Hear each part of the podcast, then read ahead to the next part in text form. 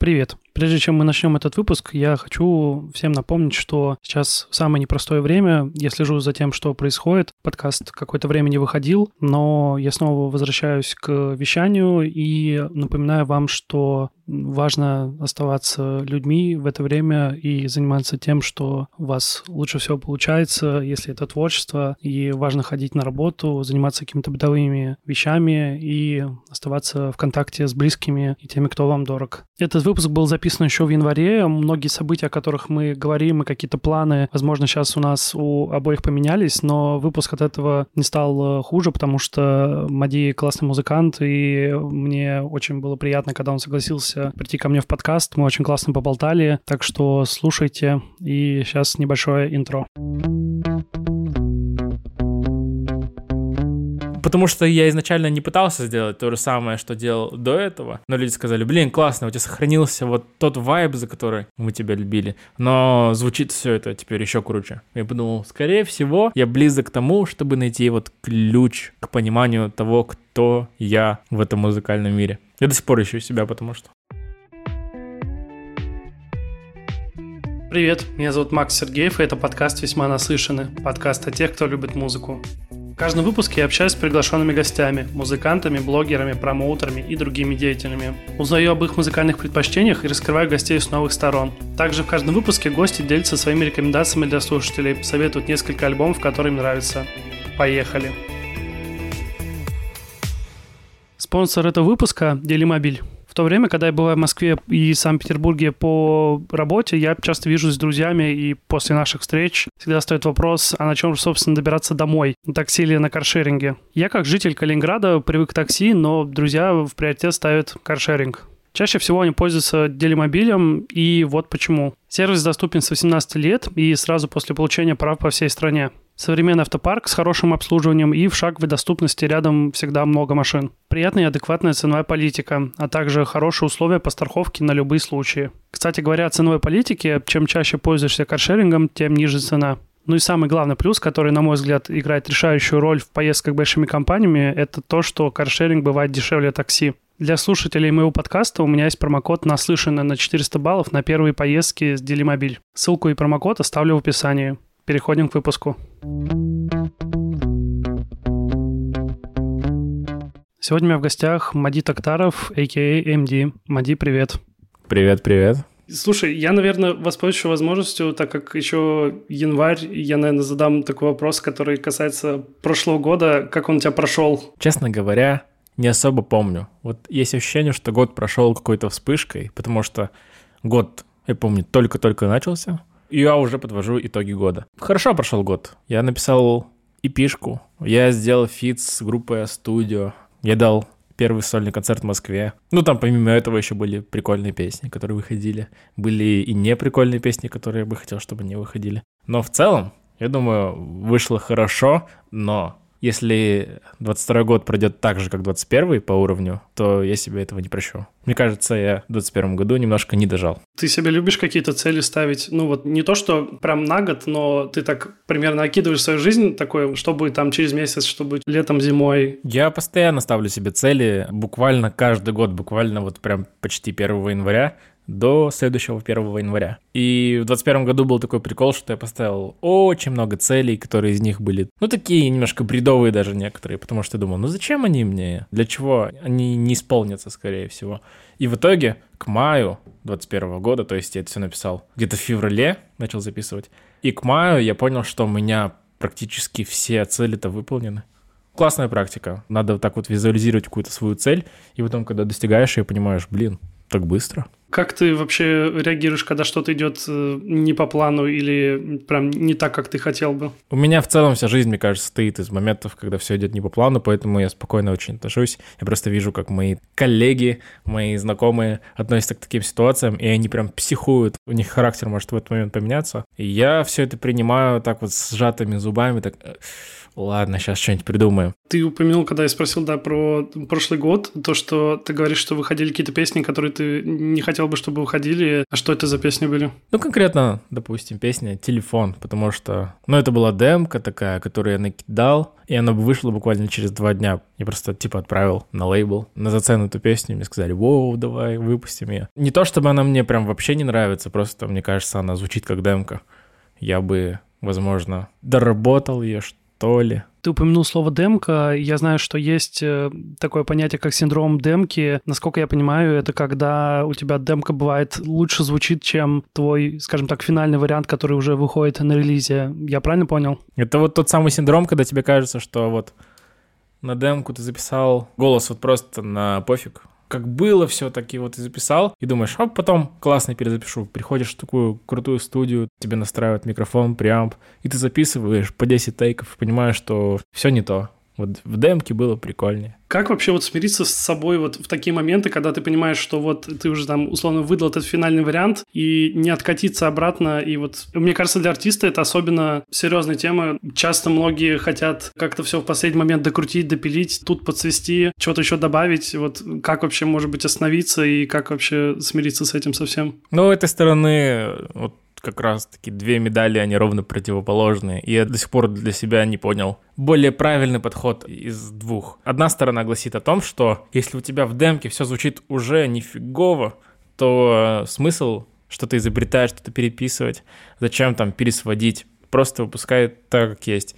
На самом деле меня даже этому научил Адиль, скриптонит, он часто типа говорил мне про это, что да хватит уже эту демку мучить, просто выпуская, она круто звучит. Вторая сторона медали говорит о том, что синдром демки может негативно влиять на песню, что тебе может быть просто немножко лень чуть-чуть больше постараться над песней, и из-за этого песня может выйти сырой, недостаточно доделанной. Но там как бы персонально каждой песне. Бывает, что вот прям вообще, ну никак, вокал не перезапишется прикольнее, чем был на демке. А бывает такой случай, что ты в целом и не сильно-то постарался его круто перезаписать. Ты вообще, когда перезаписывал, взял какую-то другую эмоцию, дал на записи.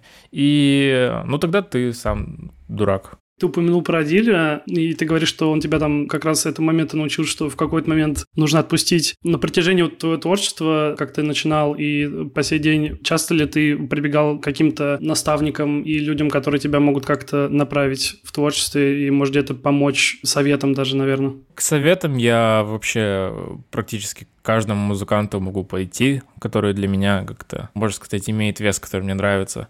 И я довольно часто у кого-то подрезаю какие-то фишки. Не так, чтобы краду эти фишки, просто такой увидел, подумал, о, можно же сделать так. Часто довольно спрашиваю советы, но касаемо материала, который я выпускаю, я не так уж часто, знаете, кидаю все на зацен, потому что мне как-то трудно бывает смириться с тем, что не всем до выхода трека трек может э, понравиться, ну и в целом у моих друзей не у всех вкус в музыке прям на 100% совпадает со мной, поэтому именно вот когда так, чтобы, ну вот я написал трек, зацените трек, скажите там свое мнение, такое я обычно не делаю. А вот если какие-то фишки спросить, какие-то советы по другому какому-то вопросу, по уже производственному вопросу, это я люблю. Я люблю посмотреть. Каждый делает музыку на одних и тех же программах, но по-разному. И меня это очень сильно вдохновляет. Я просто вижу, как можно использовать те же самые инструменты, которые у меня всегда были под носом, но по-своему. Реально, каждый музыкант выработал какой-то паттерн для себя, при котором ему комфортно работать. Благодаря тому, что у каждого человека этот паттерн разный, ну, мне за каждым музыкантом интересно наблюдать, как он работает на каждой программе, потому что ну, люди сами уже не замечают, как у них какие-то привычки в создании музыки есть, которых у меня нет. Я думаю, блин, так это же гениально, надо даже вот так вот было сделать. А где ты чаще всего посматриваешь? Или это история про тех, кто с тобой где-то рядом делает музыку, или это там YouTube или что-то еще? Это в основном история про то, что где-то рядом, потому что оно на меня больше впечатления дает. Но я практически э, каждый день хотя бы минимум смотрю одно видео, где какой-нибудь чувак там делает какой-нибудь бит. Мне это интересно. У меня есть любимый канал, называется Beat Academy. Его ведет один продюсер, у него есть номинации на Грэмми там. Ну, он такой прям шарящий тип.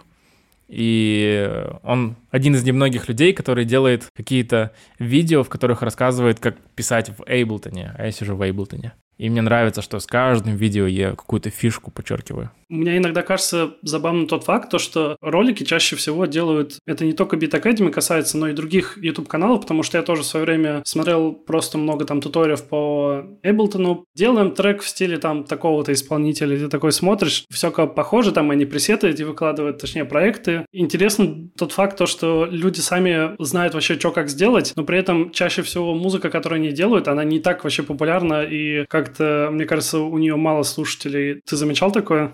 Кстати, да, вот э, в основном люди, которые делают эти вот курсы, они так много знают, прям каждую кнопочку. Но почему-то вот в титрах я их редко видел, каких-то песен. Вот это да, странный момент. Помню, когда смотрел YouTube каналы, и там прям было видно, что чел там типа, а тут еще линк там на моей площадке, можете послушать мою музыку, открываешь, и там все очень грустно по прослушиваниям, и видно, что чувак больше про какую-то матчасть, чем про популярность. Блин, интересно, с чем это связано? Ну, слушай, мне кажется, это вот как раз какое-то немножко открытие открытие для себя я совершил в начале этого года, то, что нельзя быть классным вообще во всем. Ну, то есть, либо ты умеешь что-то одно и делаешь это супер классно, но зато ты, например, остаешь в чем-то другом. То есть, э, ты там можешь быть, э, не знаю, каким-нибудь супер умным, но ты там не ходишь в качалку или не знаешь какие-то другие сферы. Или, ну, к примеру, да. вот как я, допустим, я могу долго классно говорить о музыке, но я, я, к сожалению, ни на чем не играю. И я как бы не уверен, что если я когда-нибудь начну, то у меня прям это все взлетит. Но но я, тем не менее, все равно попытаюсь. Ну да, как-то у каждого музыканта же в целом был какой-то свой учитель который там привел его в музыку, но не всегда этот учитель это легендарный тоже музыкант или там спортсмен, какой-то рекордсмен. У него был тренер, но тренер не был всемирно известным спортсменом. Это интересно.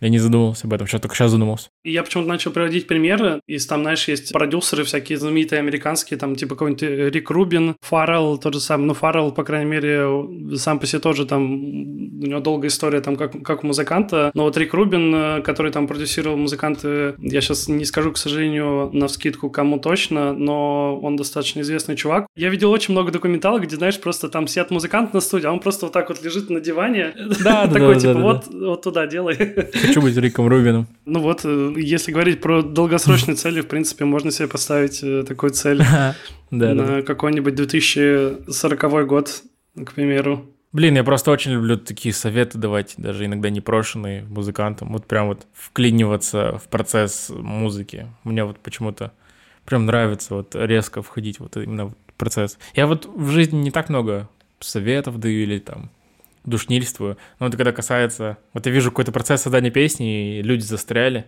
Вот мне это прям очень нравится. Как головоломки подходить к этому. Так, а что бы здесь можно исправить? Может быть, там, темп, чуть-чуть бы быстрее сделать, может, там, тональность неудачная. И в основном, кстати, работает. Я, по крайней мере, смотрел по площадкам, что ты начал как бы выкладывать музыку где-то, по-моему, в шестнадцатом году, а ты до этого уже что-то писал или как вообще ты пришел к музыке? Я до этого ничего не писал. В целом вот эти вот мои песни, у меня вышла эпишка под названием «Перед сном» в шестнадцатом году, если я не ошибаюсь. Я помню точно, что у тебя выходили синглы в 16-м. Да, но у меня эпишка была именно моим первым релизом, и там было пять песен. И эти пять песен — это ровно мои первые пять песен не так, чтобы у меня были какие-то еще песни, которые не вышли. До этого я немножечко какой-то период небольшой делал каверы. Когда мне подарили гитару, я на ней научился играть. Просто начал угорать по монтажу, в основном больше даже. Я у тебя в Инстаграме видел даты, что ты там делал э, каверы там и на Зефиру, еще там на кого-то. Да, да, да, да, да. Хватает. Я, по-моему, видел, да, что ты еще... У тебя же, по-моему, ТикТок есть, если не ошибаюсь, потому что я видел как раз ролики такого формата, где ты тоже перепеваешь песни какие-то. Да, в ТикТоке есть оно, но мне пока не особо нравится. Я в этом году придумал прикольную, прикольную фишку, которую я сделаю с каверами. Я в ТикТоке тоже, кстати, люблю смотреть некоторых, не то что музыкантов прям, но как раз вот именно из э, разряда люди, которые показывают там, как играть ту или иную песню, и тоже как они в Эйблтоне все это делают, и ну вот этот формат там, с которым в свое время какой-нибудь Моргенштерн там стрельнул, ну, да, сделал да, да, трек там. А людям как будто интересно заглядывать внутрь процесса всего этого, как из чего сделана песня. Для многих людей, слушателей, обывателей, можно так сказать, песня является просто одной дорожкой, неразлучным целым, и когда ты показываешь элементы, из которых состоит песня, для людей вообще создается какая-то магия. Вау! Оно все вот так вот оказывается. Мне кажется, для многих еще это, знаешь, как будто какая-то, как говорится, rocket science, когда там ты смотришь и думаешь, блин, вообще как это все устроено, как люди до этого доходят, чтобы там понять, что вот определенный аккорд в нужном месте, он э, такое-то настроение задает, и вот, ну, это тоже определенная загадка, мне кажется. Да, чем больше я вообще думаю о музыке, тем больше у меня едет крыша, потому что я вот недавно задумался, окей, а по каким вот правилам физики выходит так, что определенный аккорд нам кажется приятным на слух, и определенные аккорды нам кажутся неприятными на слух. По каким законам физики объясняется то, что после этого аккорда вот этот аккорд приятен, и после этого аккорда приятен этот аккорд. Я знаю, есть эти вот ответы на эти вопросы. Я чуть-чуть гуглил, прям вот чуть-чуть, прям самую поверхность. Я увидел, что есть ответ на этот вопрос, но я не изучил этот вопрос, и у меня все равно до сих пор голова едет. Ну как так? Это что, это магия какая-то? Слушай, а у тебя музыкальное образование какое-то есть? У меня музыкальное образование среднее по классу флейты духовых. Но не так, чтобы оно прям котируется, потому что я, кроме как играть на флейте, не особо что умел. Ну, у нас как такового стальфеджио не было, у нас не было там музыкальной истории и ну, всех предметов, которые бывают в нормальных средних музыкальных школах. Я в основном просто играл на предмете своем. А ты флейту где-то потом использовал еще в своих треках? Нет, но были парочку каверов, что ли которых я использовал. А, в одном треке использовал, но это так немножко по-дилетантски, поэтому пока что нет, пока что нет. Но что-то мне тоже не так давно спрашивали кто-то, не хочешь ли сделать там песню с флейты? Флейты же капец классно. А то знаешь, как у, у Антохи МС есть э, труба вот этой у фирменная, у тебя будет флейта. Не, ну труба вообще фирмово звучит, конечно флейта, она все равно какой-то такой по диапазону очень тоненький такой инструмент, и в каждый трек, ну вот запихивать флейту, это вот немножко не то, что хочет услышать нормальный человек, не поехавший. Мне кажется, для многих, точнее, не скажу прям для многих, но для некоторых детей, наверное, музыкалка ассоциируется вообще с чем-то ужасным, что взрослые тебя почему-то заставляют делать, что ты туда должен ходить, там что-то учить, и так как бы в школе хватает уроков, тут еще должен ты еще что-то параллельно делать. Для тебя это было в радости или скорее ты думал, блин, поскорее бы домой свалить? Я вот сейчас точно-точно не вспомню, но это было сто процентов не в стопроцентную радость. Не было такого, что я с наслаждением бежал в класс флейты и играл, потому что уроки флейты у меня были вот прям в школе, прям после уроков. То есть после всех уроков. После всех уроков все мои друзья уходили домой, я оставался там, играл на флейте.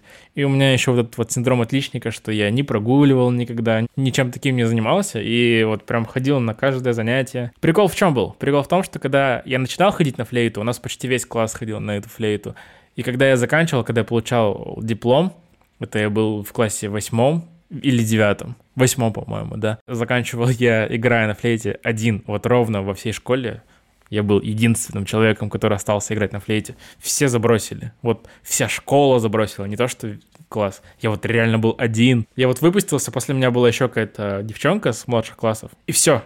Вот я вот даже не представляю, есть ли сейчас кто-то там, кто играет на флейте. Не так, чтобы мне это было прям в радость, потому что все равно в детстве я не выбирал, что хочу делать, что не хочу. Вот просто надо было. Я учился в музыкальной школе, надо было. Я ходил. Не так, чтобы это мне прям не нравилось, потому что у меня были классные учителя. У меня по флейте было три учительницы, и с каждой вообще я находил такой общий язык, все это круто было, мы садились, пили чай. Ну, представьте, я там был единственным учеником после уроков там оставался. Мы часто разговаривали за музыку, за современную, я показывал какие-то современные вещи говорил, давайте вот на флейте вот это сыграем, может, прикольная штука. Про Битлз часто разговаривали. У меня одна из моих учительниц была битломанкой. Но она мне в целом как-то внедрила в это все. Я такой, блин, прикольно. Я по части синдрома отличника очень хорошо понимаю, потому что я не был, к сожалению, отличником, или, может быть, к счастью даже, но у меня, знаешь, какая штука была, то, что я, типа, почти никогда не прогуливал, типа, уроки. В какой-то степени этим горжусь, потому что когда ты оставался единственный, кто там не свалил с этого урока, и, типа, выходит такая учительница, знаешь, смотрит, а что ты тут один сидишь, и говорит, иди домой. Ну, то есть, было как будто честнее, что ты остался, и тебя самого а, отпустили. Ну да, да, да, да.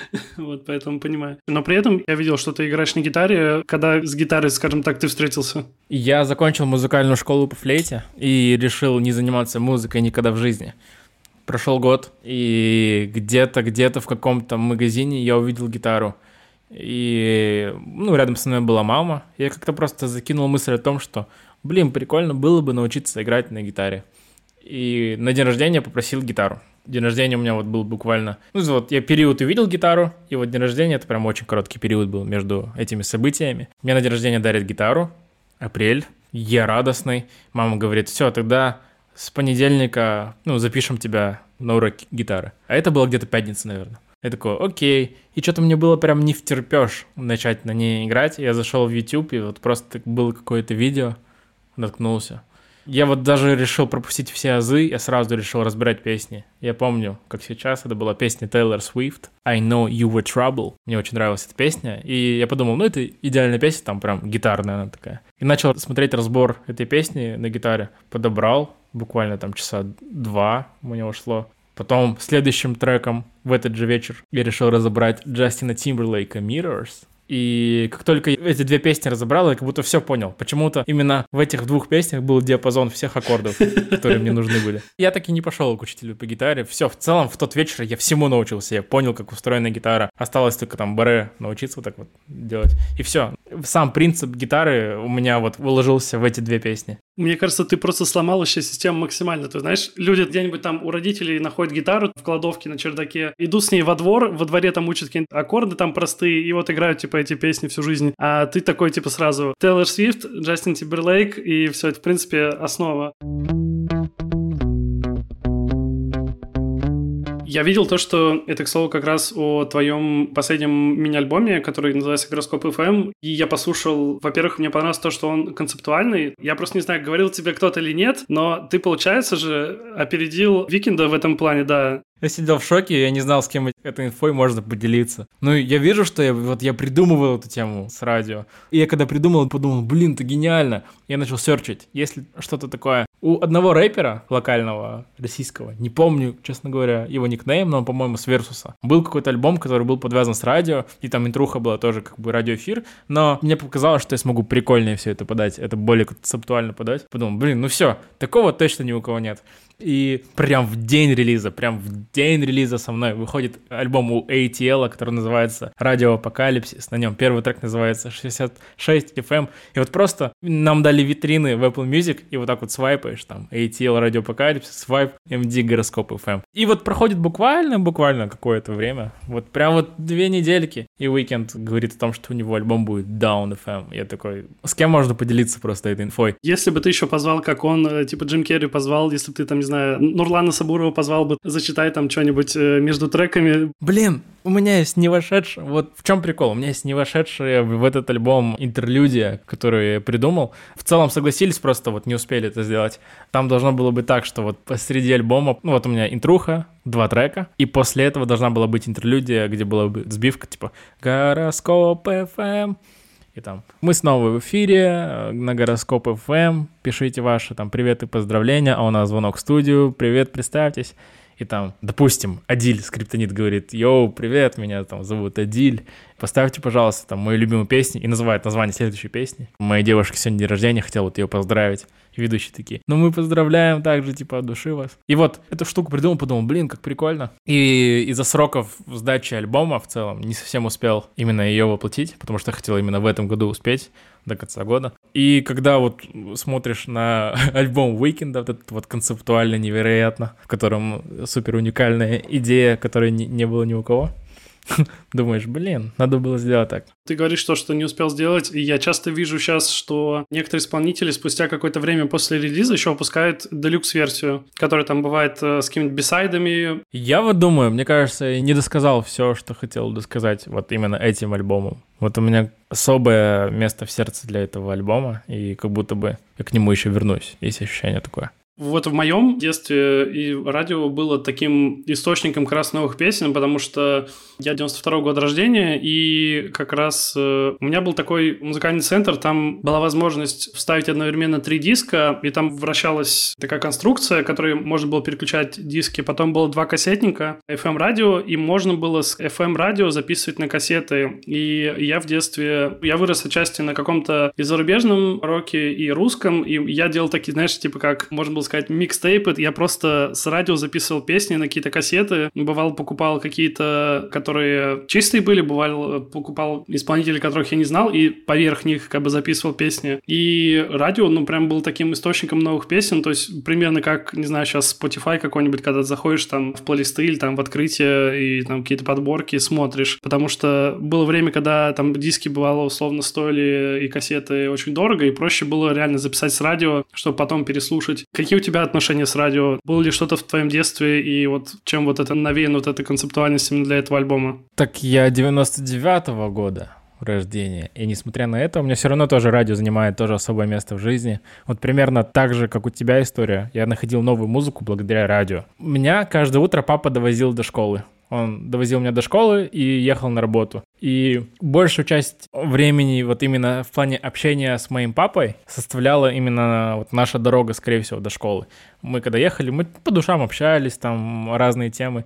И я врубал Европу Плюс и Лав Радио. У нас в Казахстане были вот эти вот станции. На них всегда были какие-то новинки прикольные. И мы с папой часто слушали и просто как-то разговаривали о песнях, там оценивали песни. Папа у меня не такой человек, который прям слушает музыку там или вообще тем более зарубежную, но при этом каждый раз, когда мы ехали, там были какие-то там плюс-минус одни и те же песни, и папе уже нравились какие-то песни, папа уже разбирался, говорит, а, ну вот это классная песня, вот это мне нравится, вот это мне не нравится. Такое немножко теплое воспоминание у меня отложилось от радио с детства, потому что я постоянно еще с Шазамом двигался. Вот какая-то песня, я шазамил ее. До того, как у меня был интернет вообще на телефоне, я записывал эти строчки с песен, приходил домой после школы и пытался по этим строчкам найти такой. И когда находил, такое невероятное ощущал вот это вот наслаждение. Мне не нужен никакой шазам, я сам шазамлю, все хорошо. Благодаря радио у меня в один момент кругозор моей музыки вот очень сильно-сильно как-то расширился в жанры, которые я никогда бы не вступил ногой. Потому что, ну, мне как-то по детству нравилась больше такая черная культура. И самого попсового мне нравилось R&B. Ни шагу туда, ни шагу туда. В какой-то момент немножко британского рока, так по чуть-чуть по попсовее, который. И когда вот наступили моменты, когда я ездил в школу и слушал радио, я связался уже с поп-музыкой. Вот прям вот с поп-поп-музыкой. И я вот помню, как сейчас, что я в те годы понимал, каждый релиз. Я понимал, почему тот или иной релиз есть на радио. Я понимал, что э, как я могу сделать песню, чтобы она тоже сейчас залетела. Ну, в те годы, хотя я был, можно сказать, щеглом. Сейчас как-то, не знаю, сейчас я запутался, я сейчас не знаю, что залетает. Я вот вижу топ-чарт, и я не могу дать объяснение каждой песни. Возможно, это потому, что я стал радио меньше слушать, возможно, время какое-то другое, возможно, в то время ориентировались сильно на радио, но в тот момент я вот прям знал, дух времени музыкальный какой-то, благодаря радио. Я вот знал, что если эта песня в ротации, и она так часто крутится, то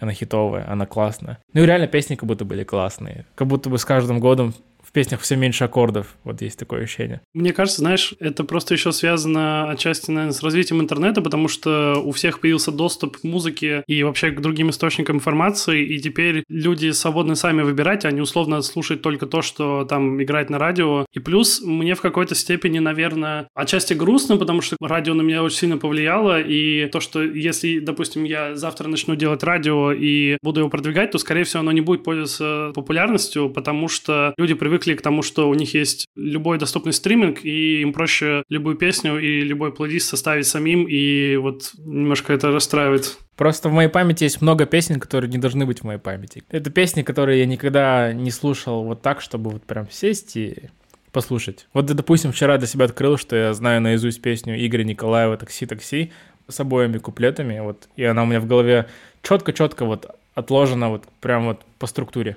При этом я ни разу в жизни вот не был момента, что я я вводил Игорь Николаев, такси-такси послушать. Но благодаря радио, видимо, я вот прям подетально знаю этот трек. Это не единственный кейс такой. У меня, наверное, так слово связано с какой-то информацией, которая, типа, знаешь, где-то откладывается на подсознании, ты иногда думаешь, что она прям очень сильно много места занимает в твоей голове, ты мог бы чем-то другим хорошим занять это место. У меня так с мемами. Ну, то есть, мне кажется, у меня есть целая просто база просто каких-то мемов, приколов, которые я знаю. Я знаю там фразы оттуда из этих видео, но при этом я бы вот сейчас вот, наверное, хотел бы, чтобы я это всего не знал, потому что все меньше людей, которым ты шутишь эти шутки, и они просто их не понимают, потому что не знают этих отсылок. Это очень сложно довольно. Да, да, да, да, да. Ну, у меня примерно плюс-минус такая же тема. А ты любишь постеронию, кстати? Слушай, мне кажется, что это немножко, если говорить в контексте сегодняшнего времени, что это что-то уже, что чуть-чуть набило скомину, скажем так, вот. Но, типа, ничего против не имею, спокойно отношусь. Я вот очень люблю постеронию, я вот люблю. И у нас с друзьями есть какие-то постироничные внутриковые шутки. Вот просто это была какая-то картинка, очень непопулярная, где-то ее нашли. Мы с нее дико угорели, и это стало нашим каким-то внутриковым мемом. Вот один из них, знаешь, какой?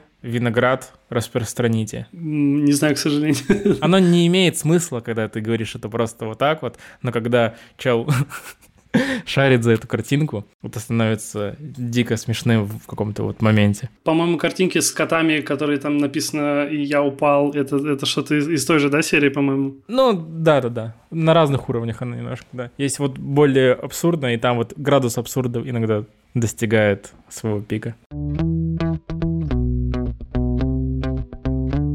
Когда ты задумал такой концептуальный альбом, ты вот как исполнитель переживаешь ли по поводу того, как примут новый звук какой-то и вообще вот эту всю концепцию? Я переживал, но я настолько долго делал именно этот альбом, что перестал переживать. Я просто подумал, да нет, я уверен в этом альбоме, это вот я прям очень сильно постарался, как никогда. Я ни над чем еще так сильно не старался. Поэтому даже если люди не примут, я сам кайфую с этого альбома. Он будет у меня висеть как в рамочке. Так я буду к нему иногда возвращаться, переслушивать и думать, какой я молодец. То есть какая-нибудь обратная связь там в комментариях, то, что Мади совсем уже не тот, тебя это вообще не расстраивает? В этот раз намного меньше было таких комментариев, вот прям вот типа штуки три на сегодняшний день как будто бы на моей памяти. Просто у меня такая тема, что с начала своего первого релиза у меня на каждых последующих релизах были комменты о том, что, блин, это уже не то, сделай как было до этого. А я уже сам, ну, не понимаю, что я делаю не так. Я же все делаю ровно так же. Я просто делюсь своими музыкальными мыслями. В какой-то момент я реально сильно отошел от того, что делал. В итоге поразвлекался, поразвлекался, вернулся плюс-минус на ту же стезю. И вот с новым альбомом как будто бы все приняли. Все респектанули, сказали, блин, круто. Частый комментарий э, по поводу последней эпишки моей был такой, что это звучит как старый наш любимый Мади, наш невероятно любимый Мади, но при этом с новым звуком, как будто он апгрейднутый, как будто бы это такая обновочка, как какой-то новый iPhone. Я подумал, ну, прикольно, да.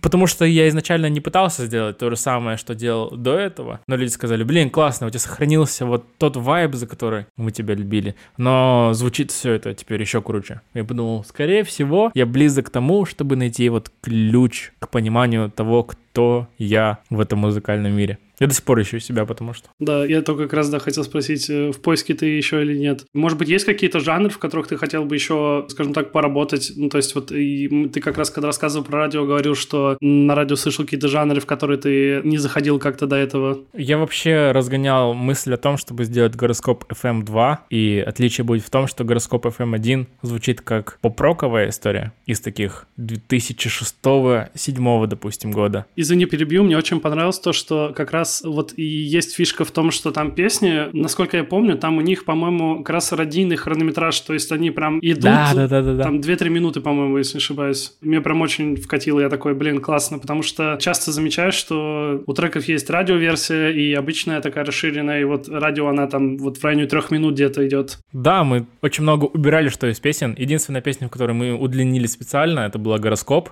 У нас был куплет-припев, куплет-припев и все, песня заканчивалась. И я подумал, блин, нет, по канонам такого жанра, третьим куплетом надо сделать так, чтобы у нас гармония чуть-чуть поменялась, то есть она у нас была в миноре, есть параллельная гармония этой в мажоре, и вот обычно в таких песнях вот там накал страсть на третьем куплете, вот такой вот с немножко мажорным переходом, и вот надо такое сделать. И мы сделали, и подумал, блин, все, оно вот идеально стоит здесь, оно даже не перебивает вкус. Вот ты слушаешь песню, и нет ощущения, что у тебя вот как на американский город как куда-то катнуло. Вот оно все как-то гармонично легло. Это единственная песня, которую мы специально удлинили. А в остальных как-то вот все было так, как оно есть. И мы прослушивали вот так вот от начала до конца одним файлом, одним тейком и думали, ну вот на каком моменте мы устаем? Мы говорили, вот на этом моменте мы устаем. И мы убирали этот момент. Так что мы, да, за хронометражом прям сильно запарились там. Извини, я тебя перебил, как раз ты говорил то, что ты хочешь делать еще вторую часть, и она будет отличаться, да? Первая часть гороскопа FM была поп-роковой, но это все в порядке идей.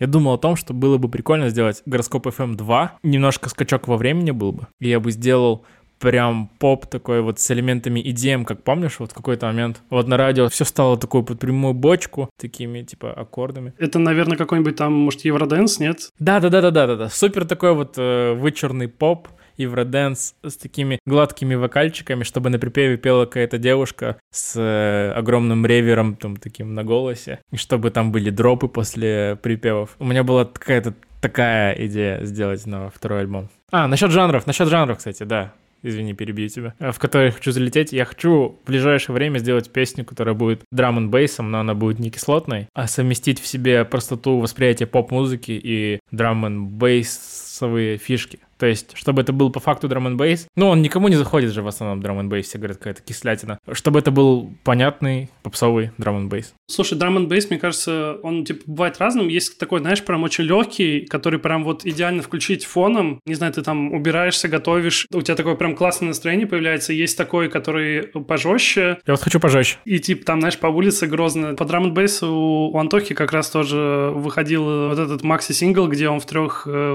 вариациях да, сделал. Да, да, я слышу. Да, мне кажется, Антоха один из тех, кто драм н вот именно как-то сейчас куда-то очень классно вплетает, и это все время органично смотрится. Я слушал его демку, которая еще не вышла. Он там вот реально сделал драм н бейс. Я такой думаю, блин, как круто. И оно звучит в стиле Антохи, не контрастирует вот с, с тем, что он делал, оно как-то вот звучит вот так, как надо. И это еще и драм н бейс. Я думаю, блин, как же круто. Я надеюсь, он скоро выпустит. Я не помню, честно говоря, мотив этой песни. Ты с ним знаком, вы общаетесь? Да, мы с ним хорошо дружим. Так, Антоха же помогал мне с альбомом «Гороскоп О, FM». А чем он тебе помогал? У меня есть в треке «Гороскоп» и в треке «Я без тебя плохо сплю» трубы. Я думал о том, чтобы взять трубача, а потом подумал, зачем мне брать трубача, который сыграет это как сессионник, и это будет просто звучать вот так-так. Есть же офигенный Антоха МС, который играет на трубе так, как не играет никто, потому что у него есть свой почерк в этом все. Я с ним списался, мы с ним были знакомы, мы с ним познакомились на одном фестивале Chess and Jazz. И вот, я с ним списался, и я вот надеялся, ну, не то, что надеялся, я настроился на то, что, скорее всего, он скажет, да нет, чувак, я не сессионник, я не буду прописывать тебе трубу. И я бы нормально к этому отнесся. Я спрашиваю, он говорит, вообще с радостью, давай завтра встретимся. Я такой, воу, давай. И просто на следующий день мы встречаемся на студии, приходит с трубой, принес яблоки, принес чай, заварил нам чаек, типа, вот, говорит, вот яблоки там с нашего огорода. Мы такие, нифига себе. Потом пошли. И когда мы прописывали трубы, он настолько сильно ответственно подошел к этому процессу. Он говорит, давай я тебе накидаю. И он накидал штук 10 разных вариантов. Каждому добавил даблы там. Вот реально человек столько времени потратил. Хотя, по сути, когда он пришел, ну вот если бы был сессионник, я бы ему просто дал мелодию, которую надо сыграть. Он бы сыграл ее. А Антоха пришел, вот прям частичку в себя отдал в эти песни.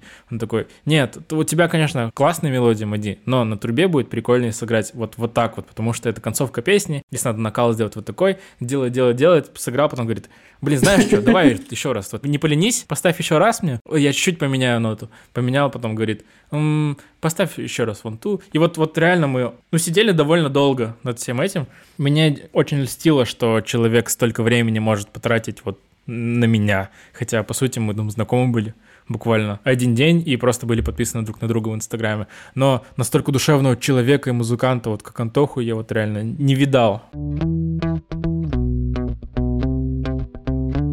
Сейчас будет немножко комплиментов от меня. Я честно хочу сказать, что позвал тебя в подкаст, поскольку ты один из тех представителей поп-музыки и вообще R&B, которых можно послушать, и это будет отлично звучать, и ты стремишься к чему-то новому, поэтому мне очень классно то, что ты согласился сегодня прийти на подкаст. Вот, просто хочу, чтобы ты это знал. Мне невероятно приятно получать такие респекты, потому что мне каждый раз кажется, что музыка, которую я выпускаю, она дилетантская и такая не зайдет на искушенного слушателя, как будто бы.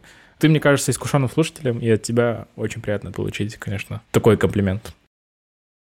Ты сейчас говоришь про дилетантскую музыку. Мне кажется, вот это интересная штука, как раз если говорить о том, как вообще музыканты и творческие люди воспринимают свое творчество. Наверное, у многих есть вот этот вот синдром самозванца, и они очень часто самокритичные. Ну, то есть говорят, что нет, я там сделал плохо, я могу сделать лучше. Хотя ты смотришь, что сделал человек, и вот тебе, как обычному слушателю, кажется, блин, да это офигенно. То есть э, это уже какой-то определенный уровень, но для человека, который что-то выпустил, это может быть вообще прям еще только каким-то началом, условно, ну, то есть он чувствует свой больший потенциал и чувствует, что его не до конца реализовывает. Блин, мне постоянно качает на этих качелях самозванческих. Постоянно кажется. Я вот не люблю переслушивать э, свои треки. Мне кажется, блин, слишком просто. Я настолько неталантливый, что ли, что я вот настолько просто делаю. А ты в такие моменты, когда, ну, ты говоришь, что вот ты там неталантливый или считаешь, что твоя музыка какая-то дилетантская, ты себя с кем-то сравниваешь или у тебя просто есть какой-то определенный образ, который ты себя, вот, опять же, возвращаясь к целям, о которых мы говорили в начале подкаста, ты себя ставишь и пытаешься к ним двигаться, вот как у тебя это... Вот это все как-то в купе, но в основном такие мысли назревают, когда я слышу что-то поистине крутое для меня, очень музыкально богатое. И я думаю, блин, Почему я люблю слушать такую музыку, а сам делаю вот такую? Ну, в плане именно музыкального наполнения. Я вот слышу песни, которые работают сами по себе, вот уже на базе аккордов. Подбор звуков там вот какой-то нереальный. Я думаю, блин, как они это сделали? Мне до сих пор не хватит ума сделать так просто и так круто. И из-за этого, конечно, да, у меня немножко часто бывают такие штуки. Блин, видимо, я еще учусь. Я не скажу, что как-то с музыкой связано, но какими-то просто вещами, которые ты там делаешь, даже с подкастами, где-то что-то бывает, можешь докрутить, можешь там на интервью какие-то другие вопросы задать и как-то по-другому выстроить беседу. Но я как-то себя успокаиваю двумя вещами. Во-первых, нет предела совершенству, и во-вторых, как бы это круто, что ты не так, что ты выпустил песню такой, все, это вот просто шедевр, и лучше уже типа не будет. И мне кажется, глупо обычно останавливаться на чем-то одном, и круто, когда ты такой, я вот, вот это выпустил, это хорошо, но я типа могу еще лучше. Ну, вообще да, вообще да. Я уверен, я свыкся с мыслью о том, что у меня до конца моей жизни не будет ни одного трека, которым я буду доволен на все сто процентов. Я просто свыкся с этой мыслью и живу с ней. Слушай, а если говорить не о какой-то именно музыкальной стороне, ну, то есть, э, когда ты думаешь такой, вот, я бы мог сделать эту песню, сочинить ее как-то по-другому и там что-то поменять. Если говорить о лирике, о текстовой составляющей, есть ли какие-то у тебя композиции, которые ты тоже как-то оценишь так, что лучше бы они не выходили, или там какие-то переживания у тебя уже прошли, и это вообще никак с тобой уже больше не соприкасается, скажем так? Это периоды, это период был у меня, когда я возомнил, что я бэтбой какой-то в девятнадцатом кажется, году. И все песни были такие немножко. С привкусом того, будто бы я Джастин Тимберлейк, хотя, ну, я не Джастин Тимберлейк. Этот период я не люблю переслушивать. Мне кажется, блин, что-то как-то не мое. И немножко приврал в тот момент в плане того, что был не совсем честен, видимо, ну, в музыкальном плане. Казался, но не был. Но я исправился в будущем, я написал альбом, который строился чисто на том, что у меня внутри, что есть я. Он называется «Сан Джуниперо». Это вот был такой период на карантине, когда мой синдром самозванца и в целом вот вся вот эта вот штука, которая давит на тебя, дошла до какого-то предела. И я начал считать, что я самый никчемный человек на Земле, что вот все, у меня ничего не получится, все фигня, все, что вышло, очень плохо. И я вышел с этой ямы посредством того, что написал альбом, который будет нравиться только мне. Вот э, Сан Джинперо — это вот этот альбом. Я его написал как открытку своей девушке. Это просто вот песня, баллады, которые я хотел написать своей девушке. И, ну, просто суть этого альбома была в том, что он, он должен был нравиться лично мне и все, и больше никому другому. И как только я добился того, что альбом мне очень нравится, я такой думаю, ну надо выпускать. И я еще помню, я лейблу говорил, блин, ни на одно интервью не хочу по этому альбому ходить, ничего не хочу давать никаких комментариев, потому что, ну вот это именно альбом, в котором, ну, не стоит давать комментарии какие-то. Вот просто я хочу его выпустить, чтобы он был, чтобы в портфолио. Я сам перед собой как будто бы искуплялся за свои старые треки этим альбомом. Мне надо было, чтобы он вышел просто. Ну и он вышел. Было прикольно. Хорошо зашел. Ты как раз про 20 год сказал, и то, что ты говоришь, был как бы на определенном дне. Мне кажется, что часто какие-то классные вещи у творческих людей получаются, когда они не то что опускают себя на дно, но там, может быть, в каком-то таком состоянии долгом пребывают, и вот ты когда просто уже весь испереживаешься, прям вымотаешься вообще максимально, это прям тебе позволяет что-то, скажем так, сделать, чего ты до этого не делал. Сто процентов, сто процентов. Я приверженец того, что если у тебя депрессия, тебе надо дойти до самого дна своей депрессии, тебе надо опуститься вот на самый низ, и как будто бы вот в этот момент ты оттолкнешься от вот этого дна, и взлетишь еще выше, чем взлетал до этого. И у меня всегда оно таки работает. Накрывает меня какое-то состояние мое. Я даю этому состоянию прожить внутри меня. Я даю этому состоянию прям убить меня вот практически. И после этого я знаю, что у меня взлет будет вот на ступень выше, чем был до этого. И в целом это в целом мое какое-то такое кредо по жизни, я живу в этих волнах. Многие как раз в 2020 году, да и люди, которые даже, ну, может быть, никак не были связаны с творчеством, конечно, оказались там в какой-то момент заперты дома и вот наедине с собой. То есть, когда ты там пять дней в неделю ходишь на работу, там что-то делаешь руками, твоя голова там чем-то занята, а тут ты наедине со своими какими-то мыслями самыми темными остаешься, то вообще вылазит вообще все, о чем ты даже не догадывался, наверное. Я просто был уверен, что я все знаю о музыкальной индустрии, все, что нужно мне, и все, что, как нужно мне двигаться до того, как наступил карантин. У меня были там соцсети, я их ввел в определенным образом. И тут наступает карантин, нечего постить мне, да и не особо, честно говоря, охота было постить. И в карантин еще начало очень сильно распространяться такое явление, как ТикТок. А я был очень далек от ТикТока. Я вот скачал его и удалил буквально через дня 3-4, потому что мне вообще не нравилось. А все начали трансформироваться в ТикТок. Вот все начали в какой-то момент делать песни для ТикТока, а я от этого отстал. Я чувствовал, что я, вау, я, я не понимаю, что мне делать. Момент еще карантина никому нафиг не нужна была, как будто бы музыка. Потому что долгожданный альбом Дуалипы вышел в карантин в апрель и он прошел мимо. И он начал залетать только когда они начали отрабатывать эти синглы уже после карантина. Я подумал, блин, ну если у Дуалипы альбом вышел, и он прошел мимо, то я даже и пытаться не буду сейчас что-то выпускать. Сильная трансформация какая-то произошла вообще в музыкальной сфере, как по мне, именно во время карантина. Привычный образ жизни того, что мы выпускаем альбом, все его слушают, уже не работал. Перенасыщение контента стало настолько огромным во время карантина. Все стали делать песни. Видимо, люди не выходили из дома, им было нечего делать, они такие. И все решили сделать песни. Жесткое было перенасыщение контента, и оно до сих пор как будто бы так немножко продолжается. И ну, я чувствую, что все не так, как прежде. К альбомам отношение не такое, как прежде. И все это после 2020 года. Какая-то такая точка историческая, как будто бы. В этот момент что-то изменилось. Как будто бы в будущем будем вспоминать про этот период. Тебя еще, к слову говорить, если о твоем творчестве, достаточно много фитов и с вообще разными музыкантами. Ну, то есть у кого-то может возникнуть ассоциация, что если ты там подписант лейбла «Музыка 36», то ты будешь там фитовать только с этими участниками, но при этом у тебя есть там фиты из «Золота», и с «Студио», и с «Зиверт». Мне интересно спросить про «Студио», потому что для меня «Студио» такая группа тоже из детства. Очень теплые воспоминания с их песнями, и я застал вот этот вот их э, старый период еще такие Кэти Тапури. Полина Гриффитс когда была? По-моему, да, если не ошибаюсь. И как вообще этот вид для тебя состоялся? Это ты на них вышел или они, как вообще такие вещи происходят? Давно витала в воздухе мечта сделать что-то со студией, потому что в целом мое творчество начиналось с того, что я сделал альбом «Алматинский джаз», который был таким трибютом к старой алматинской тусовке. Батырхан Шуркенов, А-студио, Мурат Насыров там, и так далее. Очень много было музыкантов в то время, которые на меня очень сильно повлияли. Из них вот прям вот жирным шрифтом написана группа А-студио. И мне всегда хотелось хотя бы просто познакомиться, хотя бы просто поработать. Вот не обязательно для меня даже было делать какую-то совместную песню. Мне просто хотелось, чтобы там я был частью какой-то их песни, или чтобы, ну как-то вот какой-то симбиоз в работе хотелось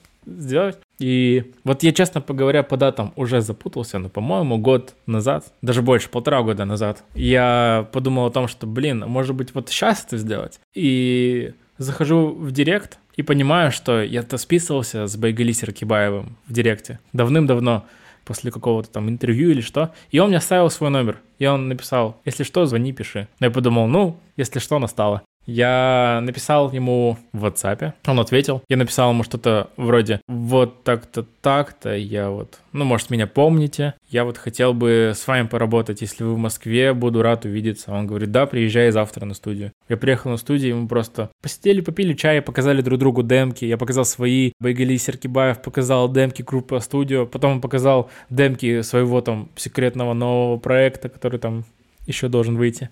Я послушал, блин, вау, классно, мы там посидели, поджемили, помузицировали. И это было такое просто наше зачаток знакомства, потом мы начали просто списываться. Я сделал продакшн на одну из их песен, называется «Селя Ви». Параллельно я начал делать продакшн на другие их песни, с грядущего альбома. И как-то так вышло, что в какой-то момент, а давайте сделаем совместку, а давайте сделаем совместку. И просто перебирали какие-то там варианты демок. Я накидывал дома разные песни. И вот песня «Мосты», которая вышла, я помню, я пришел домой, уже не знал, что придумать, мне что-то в голову ничего не лезло, и я просто начал напевать припев этой песни. Вот просто сразу он как-то придумался со всеми словами.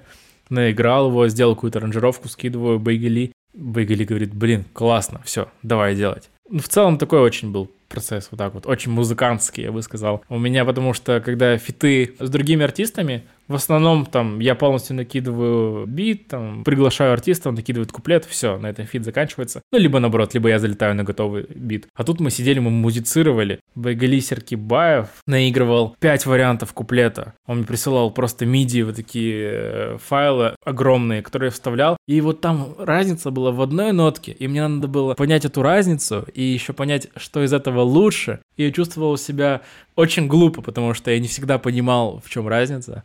И я вот на десятое прослушивание такой, а, все понял, это такая, это такая, это такая, пришли к чему-то. И мы, ну, вот реально по-музыкански очень отнеслись к этому фиту. Мы прям вложили прям вот поровну любви, пол, поровну сил в этот трек. Невероятный experience. Из-за того, что, наверное, я очень долгое время работал со студией уже на этот момент, ну, как работал, общался, то к выходу трека у меня уже не было вот этого типа вау, что происходит, это какая-то магия. Но я ощущал это у себя, но оно было не таким ярким всплеском, ну потому что мы уже полтора года как общаемся, пишем, музицируем, но зато моя мама оценила. Я по себе знаю, когда, допустим, ты встречаешься после концерта, не знаю, или где-нибудь там случайно в городе, когда там где-нибудь в столице бываешь, или в каком-нибудь баре, видишь музыканта, творчеством которого ты восхищаешься, и ты испытываешь такой определенный, типа, мандраж, потому что, блин, это человек, на музыке, которую ты там, может, вырос, и она очень сильно тебя повлияла. Если ты, как бы, как раз тоже знал вот эту всю тусовку, и явно это был такой у тебя трибют, ну, как ты сказал, то, что на алматинском джазе. Тут был ли какой-то момент, когда ты, ну, чувствовал какую-то не то что неловкость, но вот мандраж перед э, группой, перед личностями. Да, да в целом большинство времени это я ощущал. Просто к концу уже как-то,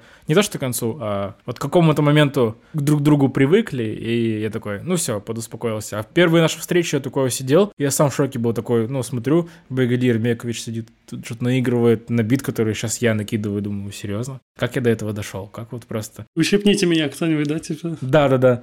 Мы еще ходили в магазин пироженки покупали вниз. Рандомные такие моменты, которых я не думал, что произойдут когда-либо в жизни. Тебе вот учитывая как раз и, может быть, в случае тоже о студио и в случае с э, фитов с другими музыкантами, которые для тебя являются авторитетами, тебе легко идти на какие-то компромиссы, может быть, бывают какие-то спорные моменты, которых ты там считаешь, что лучше сделать так, и там другой человек считает, что лучше наоборот.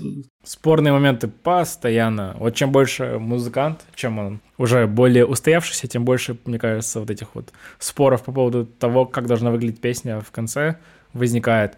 Но ну, я нормально отношусь к спорам. Я ни, никогда не стою вот так, нет, все будет так, как я сказал, и все. Я пытаюсь найти компромисс, прислушиваюсь, практически всегда прислушиваюсь, потому что, ну, я думаю, ну, окей, у этого музыканта багаж за собой намного больше, чем у меня. Я думаю, он говорит мне этот совет не потому, что хочет сделать хуже, а наоборот, вот он изо всех сил хочет сделать как лучше, поэтому я прислушиваюсь. В случае со студией тоже было такое, что у нас были очень много таких спорных моментов в создании песен, но не доходило до того, что мы такие стояли, нет, это будет так, нет, это так, нет, это так. Я прислушивался, я, как более младший музыкант, я уступал во многих решениях. Мне еще было интересно, музыка — это твой единственный источник дохода, или ты чем-то еще занимаешься? Музыка — это мой единственный источник дохода. Я в прошлом году хотел, ну не то, что хотел, подумал о том, что было бы прикольно сделать там кое-какой бизнес и придумал его, начал расписывать идею, и как-то руки до сих пор не дошли. Сделать э, группу ВКонтакте, где ты будешь продавать биты за тысячу рублей. Прочитал мои заметки, да? Я просто часто где-то натыкался на такие группы, там какие-нибудь школьники делают. И ты такой, ну, блин, чуваки уже что-то начинают делать, может, и там не совсем у них получается, но это какая-то предпринимательская жилка уже, если есть, значит, это уже круто. Ты испытываешь вообще какую-то тревогу по поводу того, что как бы это твой единственный источник дохода? И в моем сознании, как у человека, который как бы в столицах никогда не жил, но там как бы прям слишком долго, но мне кажется, в Москве живя нужно прям очень хорошо типа зарабатывать, чтобы как-то спокойно существовать и при этом не переживать вообще ни за что. Ну, я испытываю тревогу, конечно, да, потому что не уверен вообще в том, что будет завтра, там, послезавтра. Но при этом есть и спокойствие. Спокойствие о том, что почему-то вот мне кажется, все будет хорошо, все будет нормально. Я буду богатым, мои дети будут богатыми. Вот у меня просто есть какая-то такая мысль, и как будто бы я знаю. Но оно не освобождает меня от тревожности того, что, блин, сейчас, не, сейчас что-то пойдет не по плану, сейчас мне не будет денег. Но, с другой стороны, почему-то вот в таких вот я живу в целом мыслях, противоположных. А, слушай, а при том, что музыка единственный источник дохода, возникали ли моменты, ну, в твоей творческой карьере, когда ты на музыку смотрел как на работу, то, что ты должен что-то сделать, чтобы, собственно, заработать? В целом я ко многим выступлениям так отношусь. Да, потому что сейчас я словил кайф того, что я выступаю. Мне сейчас очень нравится выступать. Я кайфую на сцене, когда выступаю, потому что я сейчас выступаю с музыкантами, ну, с нашей группой. У нас с ними сложился очень крутой коннект, и каждый раз мы играем каждую песню по-разному. Я дико с этого кайфую. Мне нравится, что к каждому вступлению отношусь как вот к тренировке перед коачелой своей, знаешь. Где-то, может, года полтора назад, два назад выступлением относился как к чему-то, что надо, что-то, что необходимо не кайфовал с этого. Очень редко кайфовал. Мне было прям, когда кураж ловишь, там буквально несколько выступлений. В остальном я как будто бы отрабатывал и сам был не в восторге от того, как я выступаю. Сейчас все наоборот. Сейчас я прям хочу выступать больше. Я бы хотел сейчас, чтобы у меня был тур на невероятное количество городов, потому что руки чешутся выступать. В этом во всем как раз, когда у тебя вот эти были первые выступления, и когда ты не испытывал от этого такого восторга, было ли что-то связано с, может быть, каким-то страхом сцены, или вот то, что тебе нужно выходить, э, исполнять вот это все? Да, потому что, мне кажется, профессия музыкант и профессия артист — это похожие, но не идентичные профессии. Я ощущал, что я музыкант, что я люблю создавать музыку, у меня это неплохо получается, и я могу создать аудиофайл, который выложу в сеть, и он будет иметь жизнь как аудиофайл.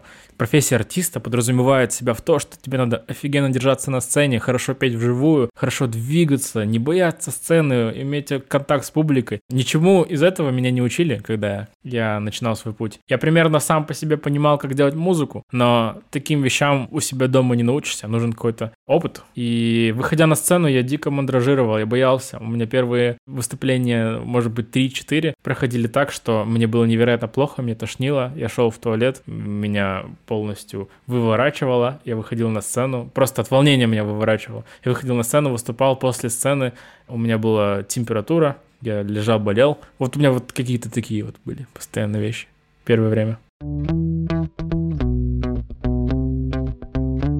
У меня в конце подкаста есть рубрика. Я прошу своих гостей принести несколько альбомов как рекомендации для наших слушателей. Альбомы вообще не обязательно там ограничены какими-то жанрами, годами и там настроением. Расскажи, пожалуйста, что ты нам сегодня приготовил. Отрываю от сердца. Это вот альбомы, которые вы могли упустить, но как будто бы вы обязаны их послушать. Это не что-то андеграундное, не что-то концептуальное. Это все очень простая поп-музыка, которая вот лежала, скорее всего, так перед носом, но вы могли ее не заметить. Первый альбом, давайте по градиенту, это, наверное, мой самый любимый будет альбом, потом будем чуть спускаться. Это Джесси Ware, What's Your Pleasure.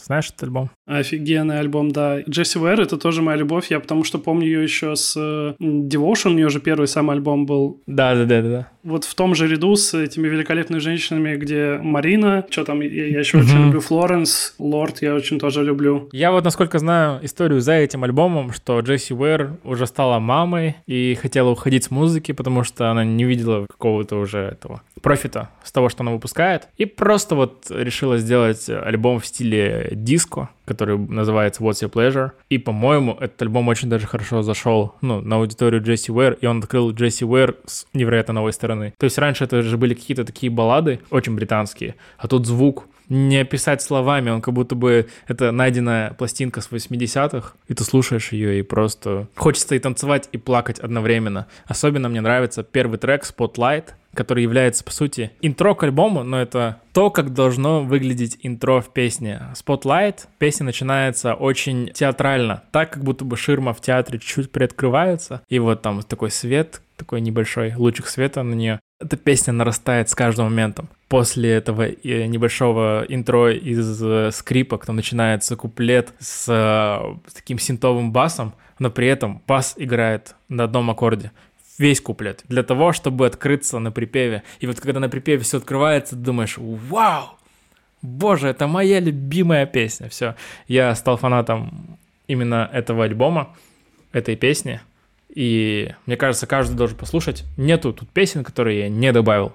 Я добавил все. Класс. Let's go дальше. Второй альбом. Это альбом, который вы 100%, 100% пропустили. Ну, может, ты не пропустил, но люди пропустили. Это альбом Кайли Миноуг, который называется «Диско».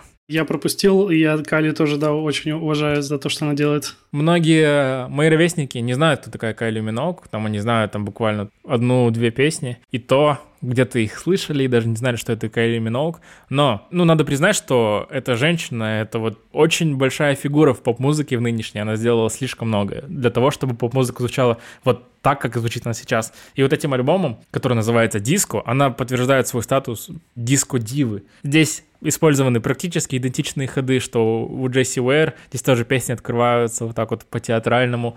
Они сделаны так, что ты хочешь танцевать и плакать одновременно. И вот этот вот кошачий голос, вот этот вот э, Кайли Минок. У нее такой мяукающий вот... довольно такой... Да, вот оно просто так вот ложится, все так, как нужно. Этот альбом еще для меня подтвердил, что диску, скорее всего, сейчас никому не нужно, но лично мне дико понравился альбом. Я вот прям тоже практически все добавил, буквально пару песен, которые не добавлены у меня с этого альбома.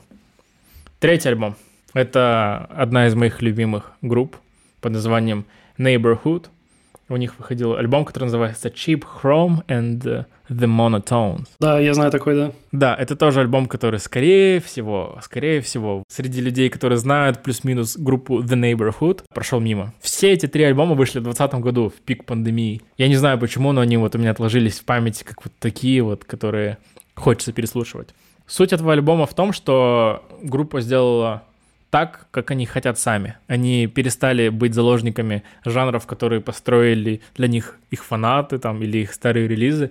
Они просто наплевали на все, что делали до этого, и сделали нечто реально новое. Звук для меня даже чем-то напоминает Битлз или вот что-то такое. При том, что чуваки сами же, по-моему, с Калифорнии. Они сделали какой-то очень британский звук, как по мне. И меня этот релиз очень сильно вдохновил на многие в целом грядущие мои релизы, именно в плане подхода. Вот этот альбом, один из тех у этой группы, даже не то, что один из тех, это единственный альбом у этой группы, в который я добавил каждый трек. Возможно, это все просто залетело под определенное состояние. Вот именно альбом The Neighborhood, в отличие от двух предыдущих альбомов, которые я назвал, тяжелее зайдет, скорее всего. Но это музыка, в которой можно найти очень много пищи для размышления. Лично я нашел очень много пищи для размышления. Этот альбом вдохновил меня на многие релизы грядущие, которые даже не похожи по звуку. Просто мне понравилось, как чуваки подошли к процессу, как они какие-то элементы использовали в тех или иных условиях. И вот, если меня слушают музыканты, послушайте, вам понравится, вы что-то для себя точно подчеркнете.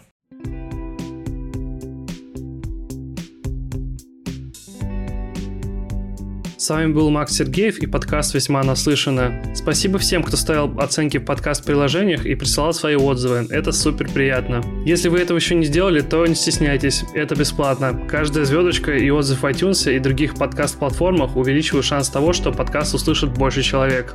Ссылки на все видео и альбомы, о которых мы говорили в этом выпуске, я оставлю в описании. А также, чтобы быть в курсе всех новостей подкаста, подписывайтесь на мой телеграм-канал. Ссылка будет в описании. Дальше будет только интереснее. Услышимся.